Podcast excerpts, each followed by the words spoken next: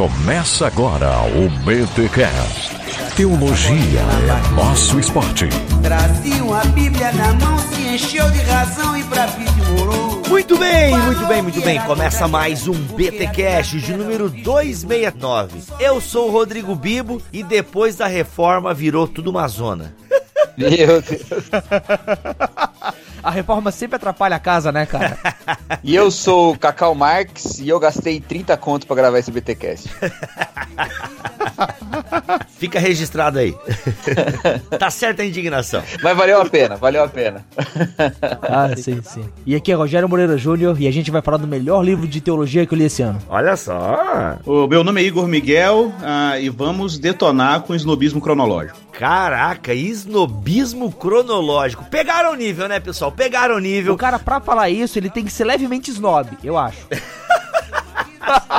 Sacanagem, sacanagem. Gente, estamos nos nossos. Opa, acho que eu falei errado, né? Ah, gente, estamos. No... Ah, não vou conseguir falar agora. Estamos nos especiais da reforma. Saiu, olha aí. Galera, você está ouvindo o BTcast, que é o podcast de teologia aqui do portal bibotalk.com. E lembrando que é um portal que tem podcast que fala de teologia, teologia com jornalismo com o Rogério no Fora do Éden e teologia e cultura com o Ovelhas Elétricas aqui do Cacau Marques. Pessoal, especiais da reforma, vamos falar, né? Estamos falando de temas que envolvem a reforma protestante e hoje a gente vai falar do sola escritura. E o que que é esse sola? Por que que ele causa tanta confusão? É uma coisa boa? É uma coisa ruim? Vamos entender um pouco melhor somente a escritura aqui no BTcast, o seu podcast semanal de teologia. Mas antes, os recados paroquiais.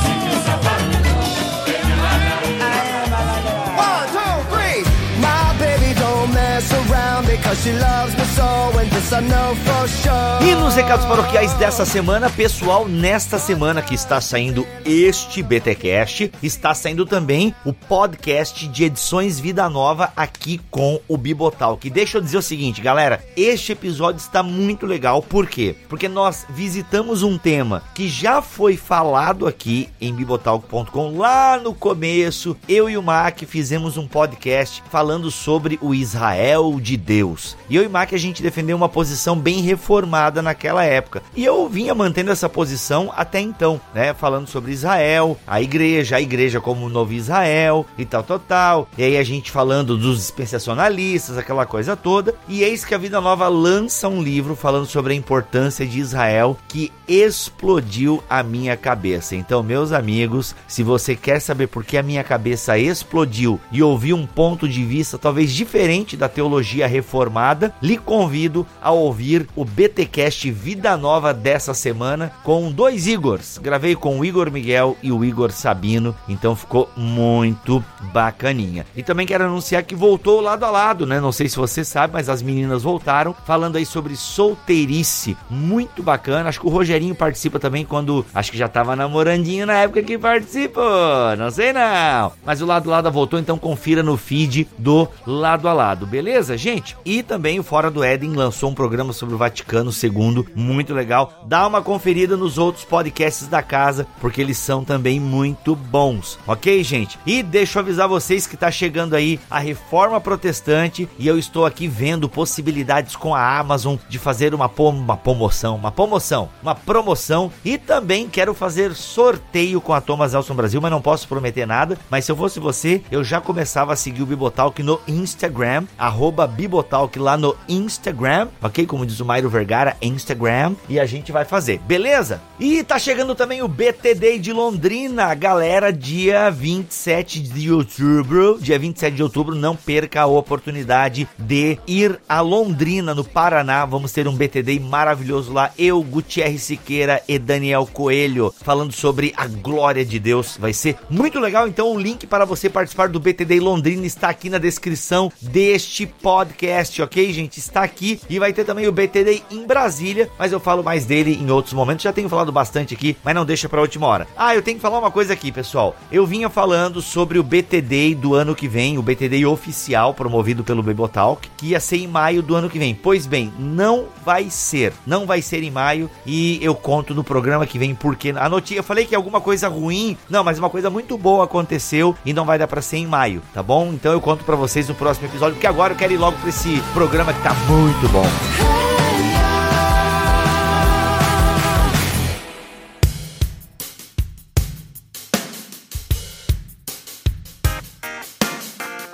Gente, só a escritura, somente a escritura, né? Esse legado da reforma protestante, mas que levanta um problema. Segundo alguns, o só escritura, né? O somente a escritura, a escritura como regra única a, de fé, a primazia, é, ou seja, daquilo que nós devemos crer, acreditar e gerar as nossas crenças. Há quem diga que, inclusive, alguém disse assim, ó, nenhum historiador religioso honesto pode negar que o resultado do só escritura sido o caos doutrinário. E um outro problema que também é levantado é o solo escritura se revelou não um elemento de unificação, mas de divisão. Essa, pelo menos, é a narrativa que prevalece no arraial acadêmico. São problemas que o Van Hooser levanta aqui no seu livro Autoridade Bíblica Pós-Reforma. Gente, inclusive ontem, dando estudo bíblico na igreja, veio a pergunta clássica, né, Bibo? Como é que a gente lida com tantas interpretações diferentes com base no mesmo texto e tal? De alguma forma, isso tá ligado, né? A Bíblia tá na mão do povo, o povo lê de qualquer forma e aquilo ali é autoridade. Como é que a gente começa a resolver esse legado do sola escritura? Porque não só a questão do caos doutrinário, né? A gente fala até mesmo a questão de autoridade. Onde está a autoridade ah, no que diz respeito a formulações doutrinárias? Onde está a autoridade da própria Bíblia diante do sola escritura? Não sei se dá para ficou clara a minha questão. Eu acho que assim, uma, um exemplo que deixa claro é o problema protestante é a gente olhar pro lado e ver os católicos. Um tempo atrás a gente estava numa discussão nessas do, do Telegram, intermináveis discussões que não levam a lugar nenhum, é verdade. E aí teve alguma questão que estava falando sobre casamento homossexual. E aí chegou um irmão e colocou ali um trecho lá do Vaticano sobre a posição da igreja sobre o casamento homossexual. É pronto. É, veja, é, não, eu não tô criticando o fato dele usar isso, mas o que eu, que eu tô querendo mostrar é que para ele e pros católicos, basta a autoridade do magistério, daqueles que interpretam a Bíblia, que são os bispos e que é a igreja católica, são o, o clero, digamos, da igreja, para que a questão seja resolvida. No caso protestante, por a gente dizer, tu pode interpretar a Bíblia, tu tem que ler a Bíblia, gera esse caos onde cada um pode, em tese, dizer o que quiser sobre os textos. Então, mas aí eu acho que a questão é a gente perguntar se isso é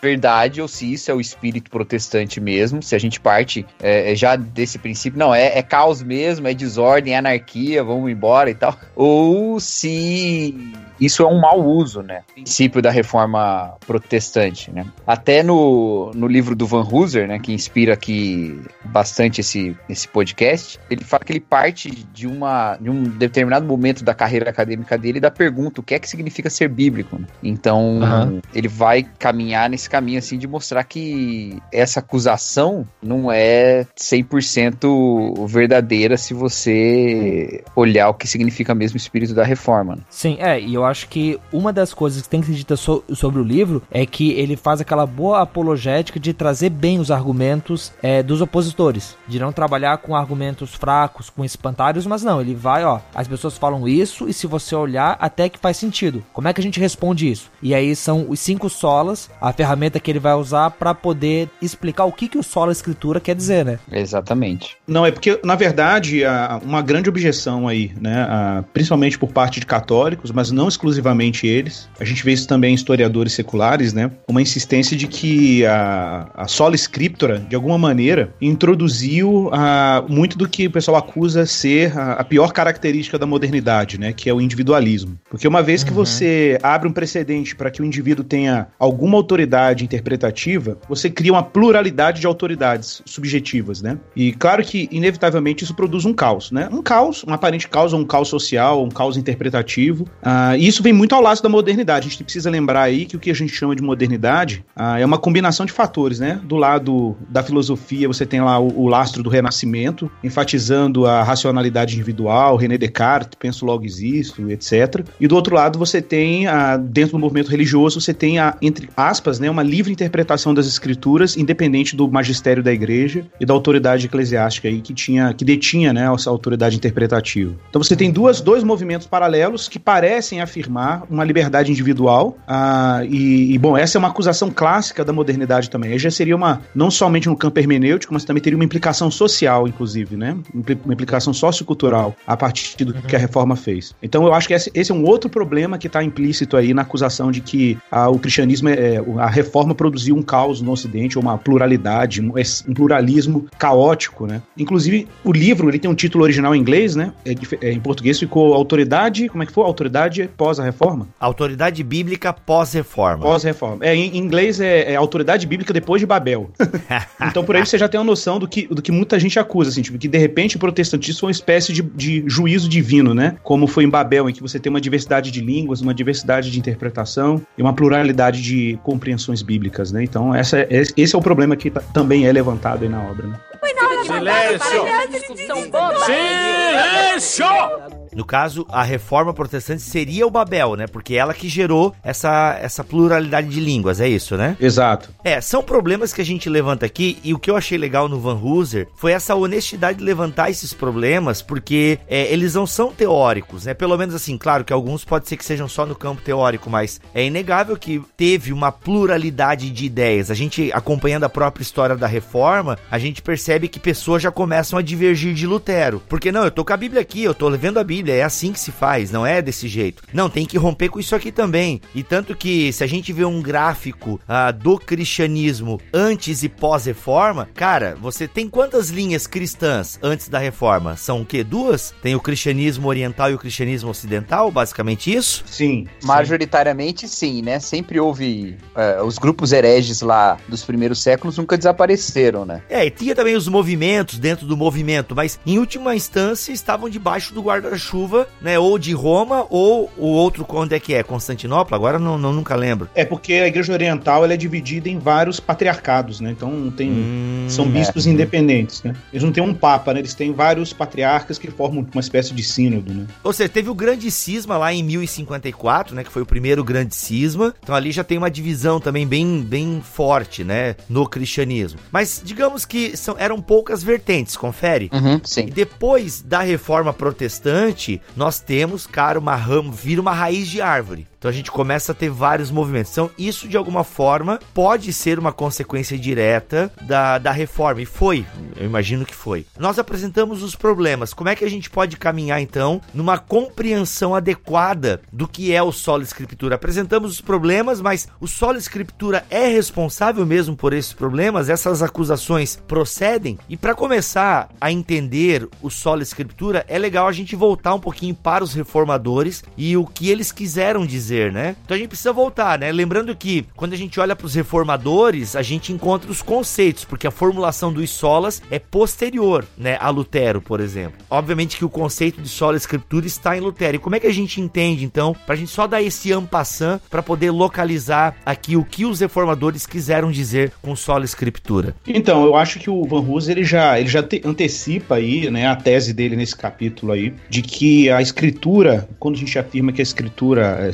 sola scriptura, né? É, a gente até brinca aí, né? Que o Van Hooser, em alguns momentos, ele fala de, de, é, de solo scriptura e, e nuda scriptura, né? Em outros textos ele, ele fala nuda scriptura, né? Escritura sozinha. É, é um equívoco pensar, por exemplo, que a única fonte de produção teológica cristã é a Bíblia. É, observe, eu não falei autoridade, eu falei fonte de teologia, que é o termo, inclusive, que o Van Hooser usa no trecho aí, né? E que, que a, a, a noção de solo scriptura é que a escritura apenas é a fonte primária ou autoritária em termos teológicos, né? Então, mas não significa que ela é apenas é a única fonte, ou o único lugar de onde a gente produz teologia. Como ele vai mesmo desenvolvendo aí, a gente vai ver isso aos poucos na medida que a gente for discutindo, mas uma, uma, uma coisa que o, o Van Hooser enfatiza bastante é que a leitura bíblica, ela, apesar de ter realmente, a gente quebrou o monopólio interpretativo do magistério da igreja, ah, mas em, em contrapartida, isso não significa que a interpretação bíblica é uma interpretação desconectada da tradição interpretativa, que ele chama de. é, Ele, até, ele fala aqui, né, que é esse equilíbrio entre palavra e espírito. Isso é uma coisa importante, né? É que a gente às vezes perde a noção de que ah, Jesus falou que o espírito nos guiaria a toda a verdade. E o espírito vem guiando a igreja a toda a verdade ao longo da sua história. Então a, a igreja vem lendo a Bíblia ao longo desses mil e poucos anos de cristianismo, quase dois mil anos, e na medida que a, a igreja vai lendo as escrituras, ah, o espírito vai orientando a igreja e isso vai sendo acumulado em forma de tradição teológica, né? Ah, isso significa que a tradição teológica é inerrável? Não, porque, obviamente, nem tudo que é produzido ao longo da tradição é necessariamente obra do espírito. Mas não há como ignorar que o espírito operou ao longo dessa tradição, produzindo insights sobre as escrituras, né? Ah, e um outro fator é que o espírito também opera na igreja local, na comunidade local cristã, como o lugar da interpretação comunitária das escrituras. Então, não é, não é, não é simplesmente dizer que a leitura bíblica é, uma, é um, empreende, um empreendimento individual, subjetivo, ou coisa dessa natureza. Na verdade, é um empreendimento comunitário e tem um lastro tradicional. É, o, problema é que a gente tem aí, obviamente, um- um-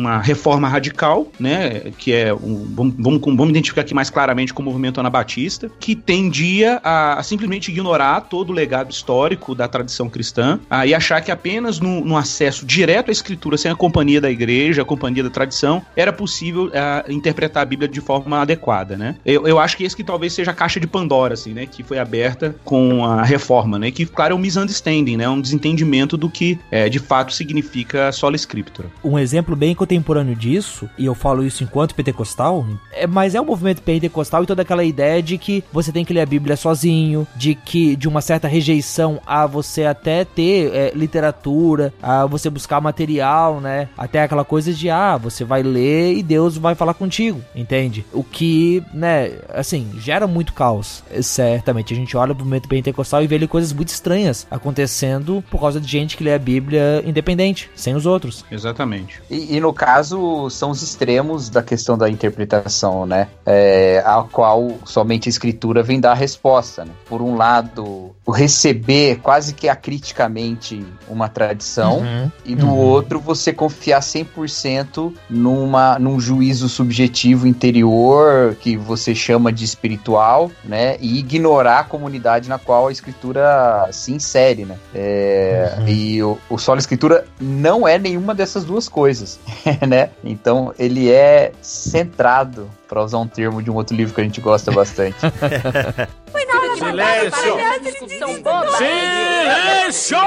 Tá, então, gente, o que, que é esse sola escritura? A gente deixou bem claro que ele não é e até o mesmo mau uso dele. É fato, o Brackmeyer diz no livro dele, Autoridade da Bíblia, deixa eu ver, não, Autoridade da Bíblia, isso mesmo. Ele fala que o sola escritura implica riscos, né? Agora, todavia, o primado da escritura é a única barreira eficaz contra os desvios da igreja e o arbítrio dos intérpretes. Né? Como autoridade suprema, a Bíblia sempre levantará sua voz em protesto contra a manipulação. Somente onde se permite a Bíblia, o livre discurso, ela vai desenvolver força normativa e reformadora. Porque o solo escritura se levanta num contexto de autoridade do magistério da igreja, certo? É nesse sentido que Lutero levanta a bandeira do solo escritura. Confere? Aham. Então, então o solo escritura é esse primado da escritura. Aí tem o problema que o Cacau levantou, que daí cada um lê de um jeito. Estou com a Bíblia na mão, só que aí a gente ao mesmo tempo entende que Lutero não abre mão da tradição, que é onde muitas pessoas tiveram é, problemas com o solo escritura, né? É, tem um ponto aí que eu só queria enfatizar, que o Van Hooser coloca aqui também, que eu acho que é bem legal, que é, a- primeiro deixando claro que a sola escritura não é necessariamente uma invenção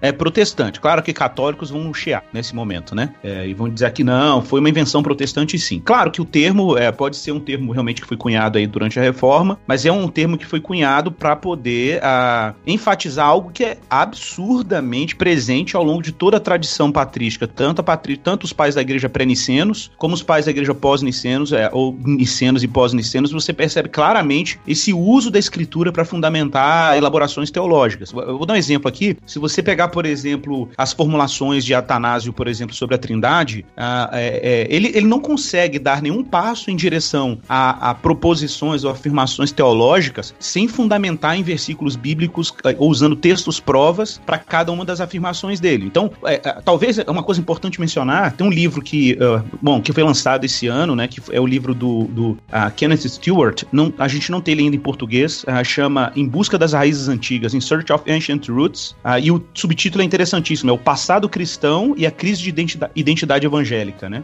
o, o, segundo capítulo desse livro do, do Stewart, que é, que é um, para mim, um grande teólogo é, britânico aí nessa, é, dentro do evangelicalismo, né, internacional, o, que ele, o que ele chama atenção no segundo capítulo, porque esse livro foi, foi escrito como uma resposta à onda que está tendo. Uma onda, eu não posso dizer que é uma onda, mas tem, uma, tem um, um fenômeno que é o fato de que algumas mentes. É só uma marolinha. É, algumas mentes evangélicas, algumas mentes evangélicas que estão se tornando católicos, né? A gente tem aí o, o Francis Beckwith, o Christian Smith, que é citado até pelo Van Hooser, que, eram evangélicos de renome teológico e se converteram ao catolicismo romano, né? Então ele vai dizer, por exemplo, uma coisa fantástica no segundo capítulo, que a, a maior produção e edição, vamos dizer assim, é, quem, quem foi o grande responsável por pegar as obras da patrística e, e, e transformar as obras da patrística em formatos editados, é, com notas de rodapé crítico, organizar as traduções para língua inglesa na época, ou para outras línguas correntes, né, e tudo, quem fez esse trabalho foram basicamente os protestantes, né? Por incrível que pareça, muita gente acha assim, ah, os católicos são os grandes mestres da patrística. Mas quem deu início a esse movimento de retornar à patrística, isso também o McGrath fala no livro dele, Origens Intelectuais da Reforma, né? Quem faz esse empreendimento é basicamente protestantes, né? E, e, e por que, que os protestantes voltaram para a patrística concomitantemente à, à redescoberta das escrituras? Porque eles queriam ver como que os pais da igreja liam as escrituras. Particularmente os pais da igreja pré-nicenos, ali do segundo século, né? E até as discussões nicenas lá sobre a trindade, né? Ou a discussão lá de Atanásio e tudo. Então, esse esforço protestante de retorno às escrituras, consequentemente levou também um retorno à tradição. É, é o que é uma ironia quando a gente olha, por exemplo, para certas compreensões de solo escritura hoje, como se solo escritura fosse sinônimo de um abandono radical de qualquer outra, de qualquer tradição confessional, qualquer impressão conciliar sobre as escrituras, uhum. né? Então, é, é, é uma ironia. Eu, o Stuart até chama atenção para isso. Ele fala assim: cristãos evangélicos que viraram católicos alegando que a igreja evangélica despreza a patrística são simplesmente evangélicos que desconhecem a sua própria história. Porque se você, claro, a gente pode falar que a igreja evangélica hoje é assim, mas historicamente ela nem sempre foi assim, né? Se você olha para o protestantismo histórico, não era assim. Você lê Institutas de Calvino, você lê uma obra de Lutero, você vê as citações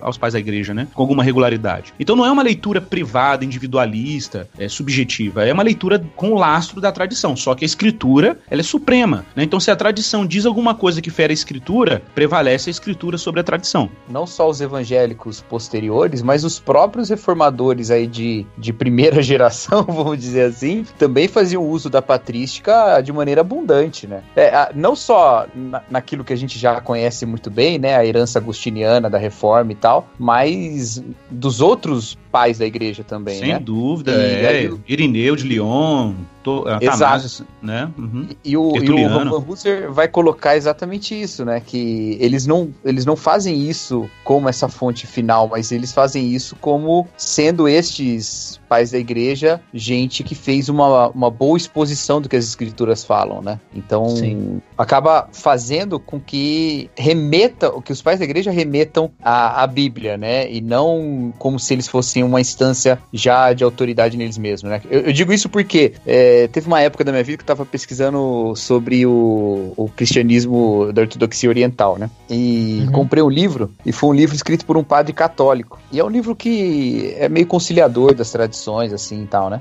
E eu, eu fiquei profundamente irritado, cara.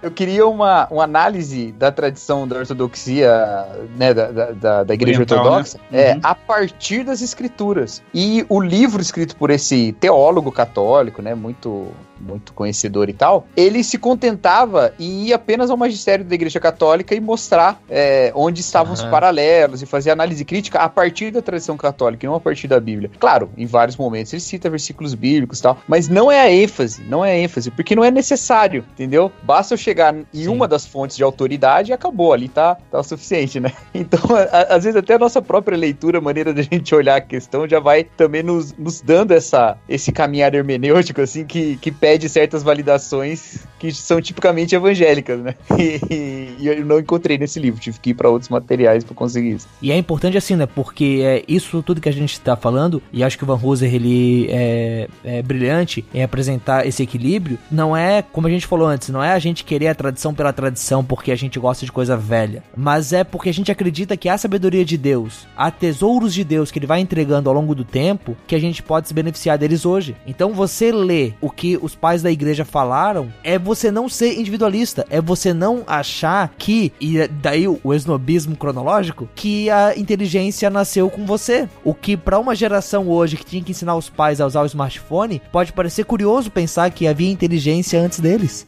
Silêncio! Discussão boba! Silêncio! Então, gente, a questão é a seguinte: como que a gente não cai? Eu acho que a gente tá dando uns caminhos aí. Mas como a gente não cai nesse problema do nu da escritura, né? Ou como o Igor fala, escritura. É o, é o jeito certo de falar, Igor? Ah, acho que tanto Ai, faz, ai. eu não sei, não sei muito latim, não. É, então. então, já que o alemão de sunga não tá aqui, a gente fala escritura mesmo. Ou escritura, whatever, você escolhe. Ah, mas como é que a gente não cai, né? Ou seja, a Bíblia tá na nossa mão, e como o Rogério testemunhou, né? Isso não acontece só no movimento pentecostal também. Porque assim, ó, se no movimento pentecostal a gente. E, e aqui generalizando, tá, pessoal? Né? Partes do movimento pentecostal. E eu também tenho lugar de fala. Se no movimento pentecostal tem muito forte a ideia do nu da escritura, né? Ou seja, só a Bíblia, não preciso de mais nada, é só a Bíblia. Eu, a Bíblia e a oração e tem a pregação. né? Quando muito a Bíblia, né? Quando muito a Bíblia. É. Eu não tenho Sim, lugar de não, fala, mas eu falo.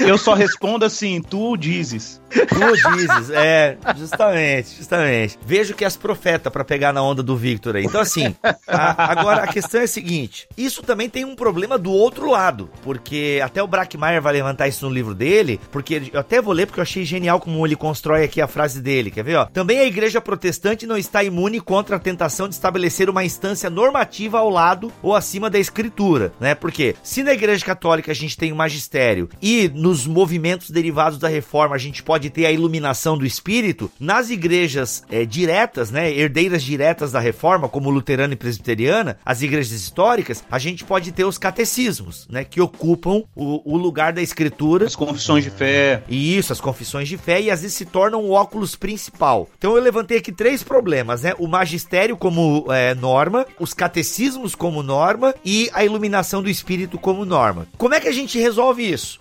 A gente tem o solo escritura, a gente entende que a Bíblia é a autoridade. Mas como é que a gente então sai desse círculo? Como é que a gente sai desse pandemônio de, de, de interpretações e de e essa, é, essa loucura interpretativa, esse caos? Como é que a gente sai disso? Como é que a gente se organiza a partir do conceito? A Bíblia é a minha norma de fé. Ok, e daí? Não, então, eu acho, o, o, o Biba, assim, que a gente, a gente vai ter que é, assumir a onerosidade, o custo da gente ter a possibilidade de ter o nosso, vamos dizer assim, o nosso corpus doutrinário sempre sob permanente supervisão da escritura. A gente vai ter que assumir esse custo. Qual é o custo disso? Um custo eclesiológico. O custo eclesiológico é que, vamos dizer assim, fragmentar a nossa eclesiologia tem esse risco? Tem esse risco. A gente tem que pagar esse preço ao longo dos anos. Bom, é claro que eu acho meio falacioso também o catolicismo ficar afirmando unidade e tudo, porque é uma unidade institucional. Se você faz um zoom in, um zoom in dentro do, do contexto católico romano, você vai começar a perceber matizes plurais absurdas. Existe uma pluralidade de ordens e correntes e movimentos que não são necessariamente movimentos que são, vamos dizer assim, e que são, muitos desses movimentos são,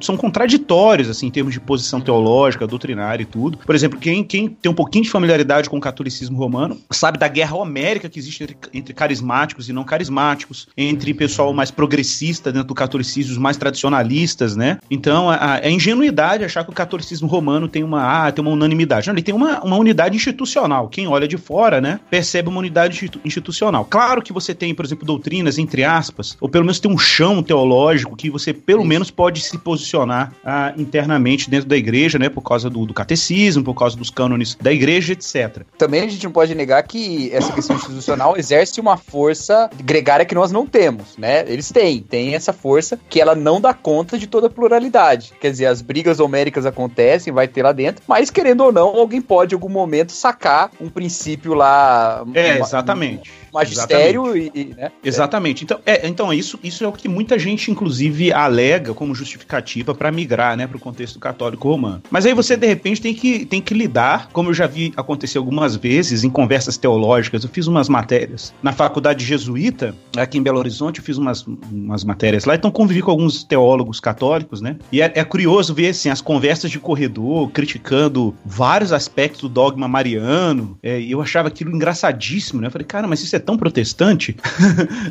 e, e- e, de repente era conversa de corredor, porque, pô, a igreja disse, então todo mundo tem que engolir aquilo, apesar de que tem uma liberdade para discutir é, no campo teológico, na academia, né? É, é, mas aquilo não é oficial. Então, por mais que a sua consciência te diga que não, a igreja tá errada, você prefere abraçar a igreja por fidelidade à unidade institucional da igreja e tudo, né? Do que, do que ah, simplesmente sacrificar a unidade às custas da verdade, né? É, pensar que Lutero fez exatamente o contrário, né? O princípio da consciência luterana, né? Que não- você não pode pecar contra a consciência, Lutero é muito forte. Então há, há uma inversão aí. Para Lutero, né? O, o- vale sacrificar, inclusive, uma suposta unidade institu- institucional, sacrificar uma eclesiologia forte, né? Para que você tenha acesso à verdade, porque a verdade envolve, pra, segundo Lutero, e eu concordo com ele como protestante, envolve questões mais profundas, né? Diz respeito à salvação, diz respeito ao modo como as pessoas enxergam a verdade evangélica. Ah, então, às vezes, você tem que sacrificar ah, uma certa estabilidade institucional, né? Para poder desfrutar de um acesso fresco e transparente da verdade evangélica. Isso teve um curso? Teve um curso enorme, que é o que a gente está vendo aí até hoje, que é a fragmentação ah, do movimento evangélico. Mas, é, como, de novo, né? é, é, simplesmente alegar que sola scriptura é a responsável por isso não é suficiente, né? Porque a gente tem recursos, a gente tem recursos ah, dentro da própria, do próprio modo como os primeiros reformadores lidavam com o sola scriptura, que mostram que eles não eram simplesmente pessoas que queriam fazer cisão, ficar inovando teologia o tempo inteiro, não era essa a proposta, né? A gente vê, por exemplo, a oposição de Calvino aos, aos, ao movimento anabatista, né? Como exemplo disso, assim, o movimento anabatista era uma espécie de reforma radical que queria reinventar todas as doutrinas. A gente tem movimentos unicistas saindo do, do anabatismo, porque a trindade é uma doutrina de homens que foi resolvida em concílio, então tem que voltar para a Bíblia e de repente o cara lê a Bíblia e fala: Não, a Bíblia não fala de trindade. Aí começa, né, a, a panaceia. É, e isso, né, Igor, é, acaba tendo uma questão visível na prática também, né? Porque apesar de toda a fragmentação, nós temos a comunhão estabelecida mesmo no debate teológico, né? Então, assim, é falacioso também falar que a nossa divisão é tão profunda, que nós criamos trocentas igrejas diferentes e tal, quando um Exatamente. evangélico e um protestante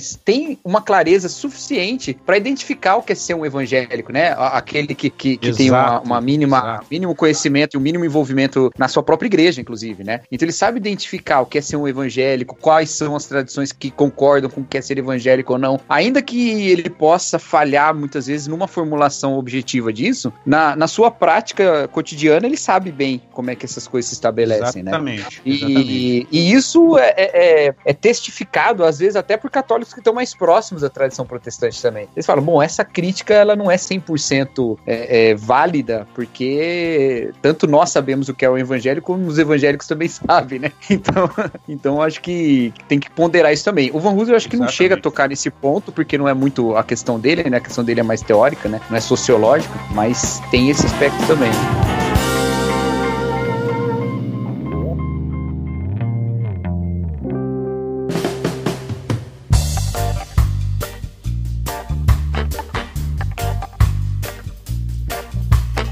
Vocês concordam que uma outra maneira também da gente resolver um pouco esse caos doutrinário é a questão da nuvem de testemunhas, né? Eu não sei onde eu li isso, não sei se foi no Van Hooser ou em outro momento, mas ah, como é que eu sei que isso aqui tá certo, essa interpretação? É olhar para essa nuvem de testemunhas que já veio antes de mim, aquilo que o Rogério estava falando antes, né? Eu ter essa compreensão de que a Bíblia está sendo lida e interpretada desde que ela foi entregue por Deus à igreja. Então eu tenho uma história de tradição, eu tenho uma, uma história de interpretação, ah, e até ontem eu falei no estudo bíblico, gente, a gente vai ter uma variedade de interpretações ah, em alguns textos bíblicos, porque a própria Bíblia não é clara em relação a esses textos. O que, que a gente faz? A gente escolhe um e se abraça. Agora, respeitando a opinião contrária nossa. Por quê? Porque o texto não é claro. Quando eu vejo igrejas brigando por, ah, se batiza com pouca água ou muita água. Cara, entende? Eu acho que vocês concordam que nesse, nesse aspecto a relação do batismo é uma coisa um pouco volúvel pra gente estar tá discutindo se é imersão ou aspersão? Ou não, para vocês é uma coisa clara. Não, é,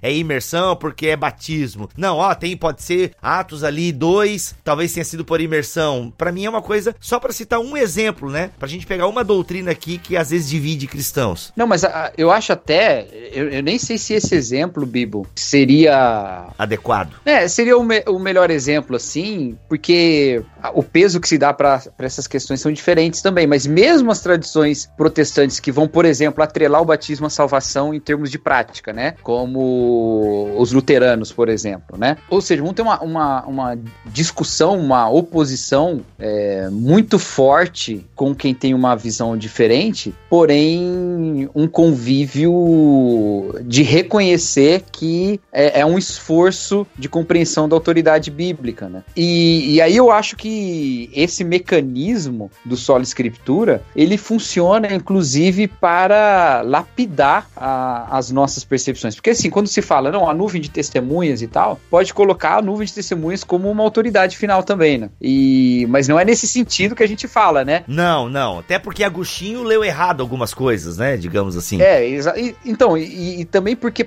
é, é, significaria o seguinte: no debate que a gente faz, por exemplo, o que a gente possa fazer aqui agora, é, nós não estamos sozinhos, né? Nós estamos numa tradição, nós estamos inseridos num povo, existe uma tradição é, interpretativa que senta na mesa com a gente também é, e que é desafiada pela mesma escritura, ela continua sendo desafiada. Não é porque esses caras morreram que a escritura não os desafia. Também os desafia como nos desafia, né? É, aí, para citar um cara que talvez não seja, não seja mais adequado para nossa discussão, mas eu não vou deixar de citá-lo, o mesmo o Bart que vai colocar um peso de palavra de Deus no testemunho da igreja, ele vai dizer que a Bíblia é o tribunal de apelação, né? Então, como é que se resolvem os debates? Se resolve voltando para a Bíblia. Ela que é o, o, o, ponto ali da, da testemunha da palavra de Deus que vai resolver esse, esse sentido, né? Eu gosto muito de uma frase do Van Hooser que ele botou no livro aqui, que eu não sei que página que é porque eu tô no Kindle, que ele diz assim: a escritura se torna útil quando lida pelo povo de Deus, do jeito de Deus e para o propósito divino, né? Exatamente, e, é isso aí. E ele organiza, ele vai organizar um pouco a, a interpretação dele do solo escritura ao redor desses três conceitos, né? Que é quem interpreta, como interpreta e para quem interpreta, né? Então, tá tudo ao redor de Deus, né? Tem que estar tá tudo ao redor de Deus. O intérprete não é simplesmente um sujeito diante de um texto objeto a ser interpretado, pelo contrário, é a escritura que vem interpretar o exegeta. É tarefa do exegeta permitir que o espírito da escritura, o objeto mesmo, fale.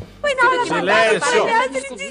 Silêncio! Então, eu acho que aí, eu, bom, eu quero reforçar e encorajar os meus irmãos pentecostais presentes aqui no recinto a encararem, né, a, a, pneumatologia, o papel da pneumatologia do Espírito Santo a renovar essa compreensão da pneumatologia na interpretação bíblica. Eu sei que existe aí um, um, um, um uso equivocado, né, da pneumatologia, às vezes em alguns contextos pentecostais, que às vezes serve para justificar leituras hipersubjetivas da escritura, né, da Bíblia, etc. É verdade. Mas a gente, a gente também, inclusive inclusive cristãos de tradições mais confessionais, não tão próximas do pentecostalismo ou nem não pentecostais, né? É, eu acho que precisam apreciar essa noção que é muito forte também na tradição reformada, que é a noção de que o Espírito ilumina o intérprete da Escritura. Mas atenção, o Espírito não apenas ilumina o intérprete, o leitor da Bíblia, como ele ilumina uma comunidade de leitores das Escrituras, né? A gente precisa retomar essa noção de uma leitura é, é, pneumatológica, né? Tipo, o Espírito de Deus vem iluminando a igreja na interpretação interpretação. O Espírito de Deus vem equipando mestres na igreja com dons interpretativos. Por exemplo, eu não sei vocês, mas eu, eu, eu quando manuseio bons comentários bíblicos, eu tenho acesso a bons intérpretes e exegetas, já, não, já me peguei algumas vezes agradecendo a Deus por esses homens, né? Porque foram pessoas que Deus, de fato, deu um dom maravilhoso de interpretação, de fazer uso das fontes históricas, dados arqueológicos, né? Da própria tradição, uhum. para poder oferecer iluminação sobre textos que são às vezes super complexos da gente ler. Claro, lembrando que, como o Van uh, ele enfatiza até nesse capítulo aí, um, um, dos princípios que estão por trás do solo scriptura é a noção de clareza do texto bíblico. Alguém poderia rir nesse momento, você está zoando que existe clareza na Bíblia, né? Não, de fato, se a gente fizer um, um se a gente pensar nessa operação do espírito, ah, quantas pessoas que nós conhecemos que eram semi-letradas ou semi-educadas, que por causa de uma obra é, do Espírito Santo, às vezes leram um versículo de Jesus lá dizendo: Eu sou o caminho, a verdade e a vida, é, quem crê em mim terá vida, né, quem crê em mim será justificado, e foram iluminados com essa verdade. Né? Então, exi existe um sentido de que a Escritura é clara nas, que nas questões essenciais, né? principalmente nas questões que diz respeito à salvação, à revelação de Deus em Cristo. Tem questões que são muito óbvias, a gente não precisa ficar, vamos dizer assim, usando muito aparato hermenêutico para poder acessar. Agora, é claro que na medida que a gente vai enriquecendo a compreensão dessas verdades essenciais que são claras na Escritura, a gente precisa de mais amparato. Aí eu, reconheço que Paulo está certo, que Deus deu uns para mestres. Lembrando que isso é dom do Espírito, é, isso é graça de Deus, né? Que Deus deu essas pessoas para o benefício da igreja. Então, é, de novo, eu reforço, né? Observe, a gente está aqui falando sobre como Van Hooser retoma a, os reformadores, o modo como os reformadores tratavam sola scriptura e como, ao olhar para como os, os reformadores fazem isso, a gente revisa a própria percepção que nós hoje evangélicos temos sobre sola scriptura, né? Que a nossa leitura não pode ser uma leitura meramente privada, mas é uma leitura na companhia dos santos, né? E na companhia uhum. do Espírito, do Espírito de Deus, né? O Van Hooser chega a dizer que talvez fosse o caso de ter uma sexta sola, né? Que era o sola ah. É. Sola eclésia, é... é verdade. E isso é uma coisa interessante, porque tirando aquela, aquela citação do Chesterton, que ele também faz, que diz que o espírito protestante, ou o desafio protestante era muito grande, por isso ele ficou inconcluso, né? Que o problema não era o, o ideal protestante, o problema é que para fazer o protestantismo acontecer era difícil demais, e aí ele ficou inconcluso, é, né?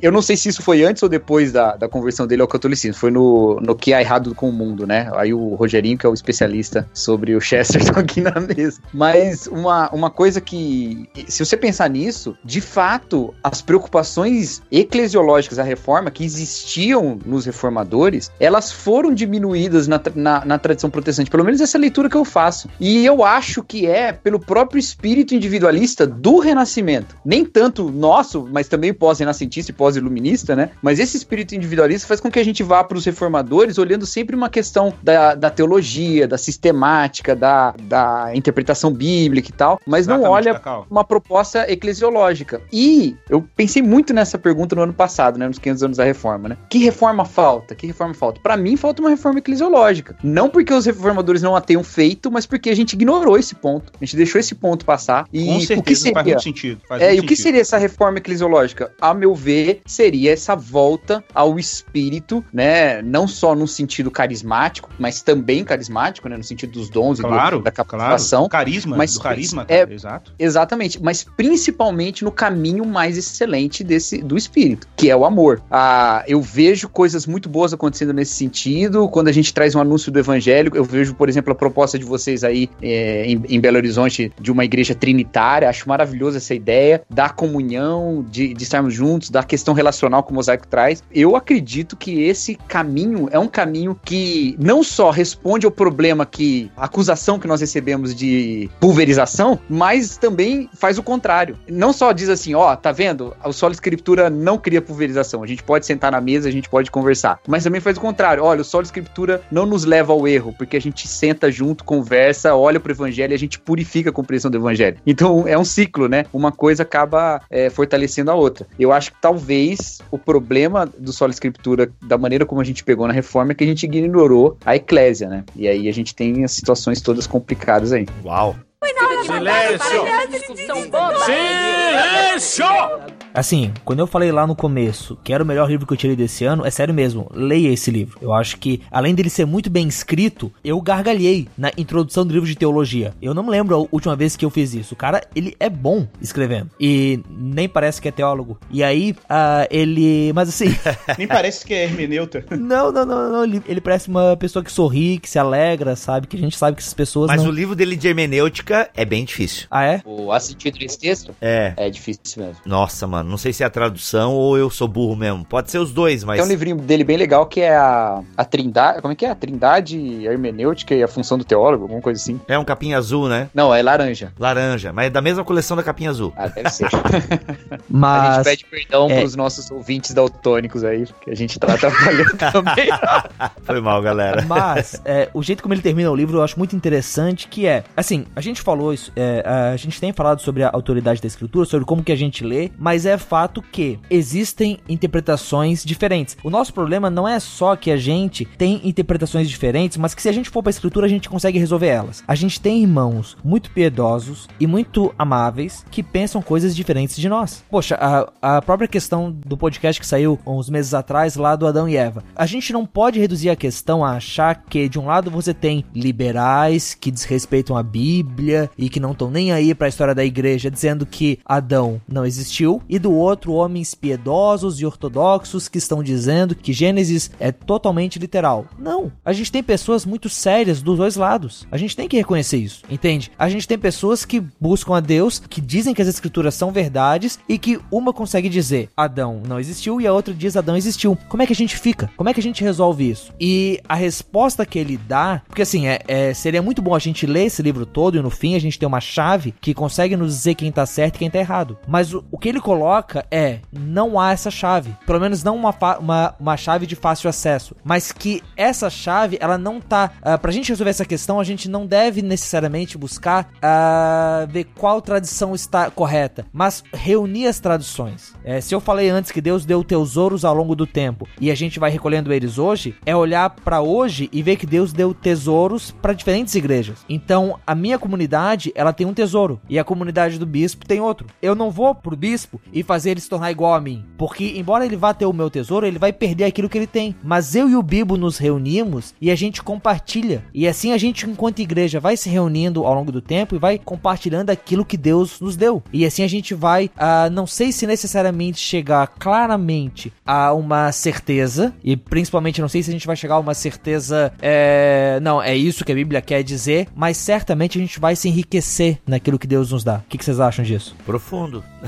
É isso aí mesmo. Tem que ter esse senso de vulnerabilidade diante da escritura, né? Que eu acho que, eu acho que, na verdade, um esforço que pode ser um esforço sintético, né? De promover unidade institucional, a gente pode acabar colocando é, coisas na estrutura dessa tentativa de unidade ah, no próprio esforço, né? É, colocando penduricalhos aí que podem tra- trazer problemas. A gente tem que lembrar que muito dessa. é, eu- isso aqui é importantíssimo. A gente precisa lembrar que o, o que era a igreja cristã antes da afirmação da supremacia ah, do bispo de Roma, né? Do papado. Que cristianismo era esse? Olha, o cristianismo que a gente encontra ali é, no, concílio de Nicéia. Era um cristianismo que você tinha uma pluralidade de bispos, né? Eu acho que era na casa de 800 bispos representando a igreja do, do igrejas do mundo inteiro presentes num único concílio. Então, o que, que a gente tinha? A gente tinha um colegiado episcopal. De novo, acho que o que o Cacau levantou aí sobre eclesiologia, eclesiologia é fundamental, cara. Que se a gente quer ter uma unidade, tanto na interpretação das escrituras, ou, ou pensar numa autoridade interpretativa, a gente tem que tomar muito cuidado, porque às vezes no esforço, né, como o Rogério falou aí, a gente tem que tomar muito cuidado, porque, cara, é- não tem respostas prontas. A gente está diante de uma, de uma. Em parte conhecemos e em parte nós profetizamos, né? Então, a, a nossa relação com a escritura e com a verdade cristã revelada na palavra de Deus é um empreendimento histórico. Como diz Paulo lá, né? Até que cheguemos à unidade da fé, que não é uma unidade César o papal, né? É uma unidade que se fundamenta na obra do Espírito. É, Deus vai, vai disponibilizando os seus, seus servos, né? Com capacidades para ajudar a gente nesse empreendimento. Deus vai equipando a sua igreja com o Espírito, né? Vai nos dando recursos hermenêuticos e históricos. Uma coisa importante aqui até de mencionar, é, o Van Hus vai falar isso um pouco mais para frente, né? É a importância, por exemplo, que a hermenêutica contemporânea tem em produzir insights é, sobre vários textos das escrituras que nós não tínhamos dados históricos ou não tínhamos acesso a dados históricos antes, né? É, é curiosíssimo você ir numa faculdade teológica católica, por exemplo, e, e eu vi isso, né? Autores católicos, é, leito- teólogos católicos lendo lendo vários hermeneutas protestantes, lendo N.T. Wright, lendo Alistair McGrath, lendo Van Hooser. Eu vi, eu, eu vi uma resenha do falecido padre Libânio,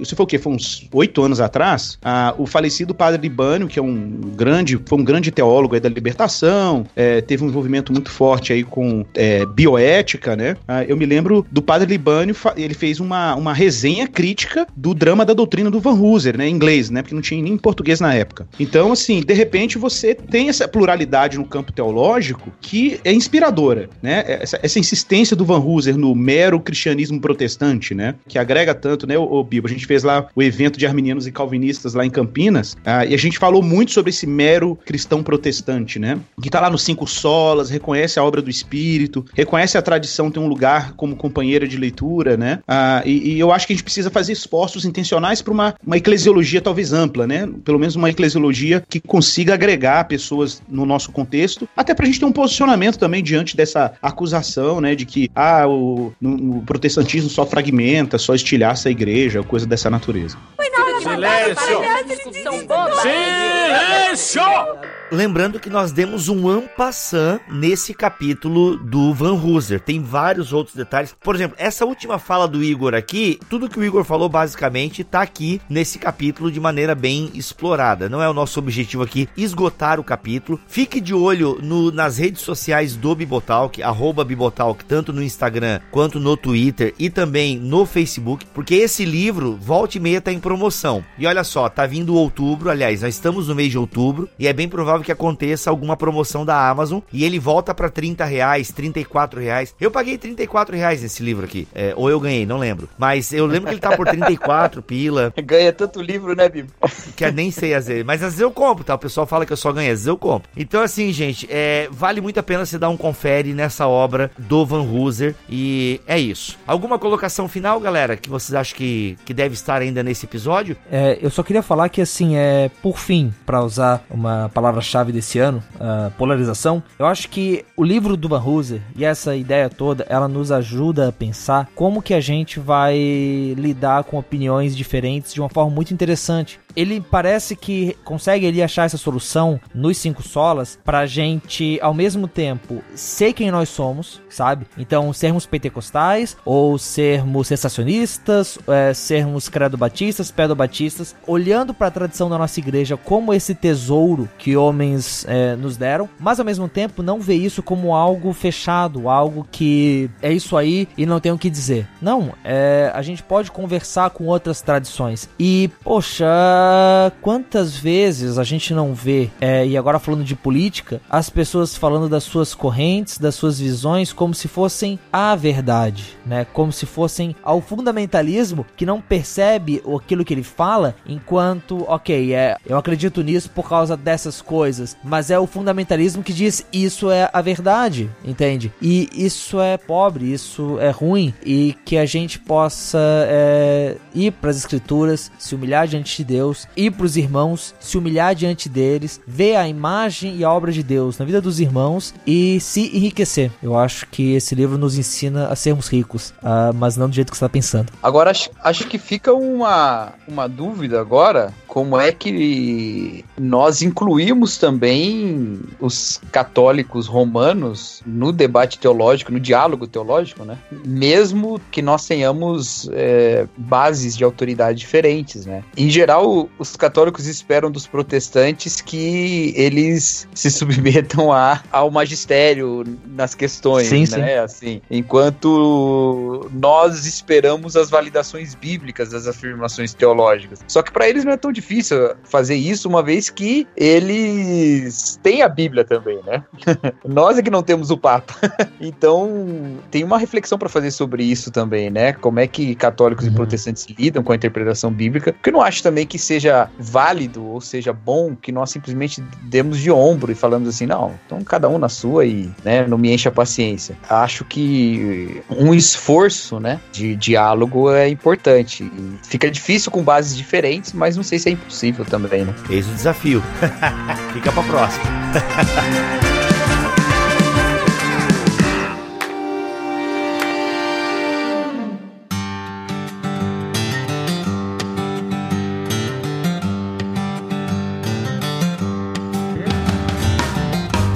então, gente. Vamos ficando por aqui mais um episódio especial da Reforma. Voltamos na semana que vem e a gente continua ainda falando sobre a Reforma Protestante, claro, numa perspectiva teológica, às vezes histórica, mas em outubro, aqui em Bibotalk, a gente sempre tá falando de Reforma Protestante. Eu vou ficando por aqui, sou Rodrigo Bibo de Aquino e teologia é o nosso esporte. Eu sou o Cacau Marx e somente a Bíblia, somente a igreja, somente Cristo, somente a graça, somente a fé e tudo pra glória de Deus. Amém. Olha aí. Aqui é Rogério Moreira Júnior e que a gente se sente ao redor da ceia que o Senhor nos dá na palavra e comungue e haja como irmãos. Meu nome é Igor Miguel e que a igreja volte a ser uma comunidade interpretativa. E despede-nos com uma benção, Igor, já que você tá aí na vibe. Como é que você encerra o culto lá na sua igreja? A gente aqui leva a sério o negócio. Pode ser em hebraico? Tô brincando, tô brincando.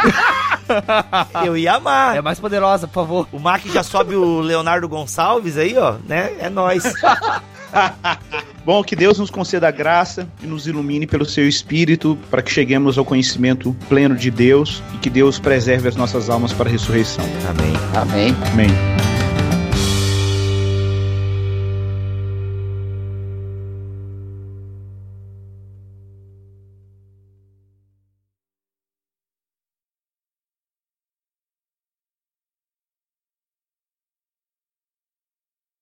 Seria muito legal se Van Hooser, ao invés de ser um homem, fosse um apelido de Vanessa Hooser. Desculpa. Nossa, velho. Calma aí, Como é que é? Repete, como é que é? Repete. é. Também, também perdi o fio da meada. Vai, solta. Foi igual o Cortella no vídeo do Porta dos Fundos. Como é que é? Não, porque Van é pode ser um apelido de Vanessa, né? Ele podia ser Vanessa Hooser. Van Hooser. Nossa, Nossa. Cacau. Você tá bem, amigo? Abre o teu coração pra nós. Nossa, cara. Vanessa Ruser. Tá, agora eu fiquei com Vanessa. Se eu chamar o Van Ruser de Vanessa, a culpa é do Cacau.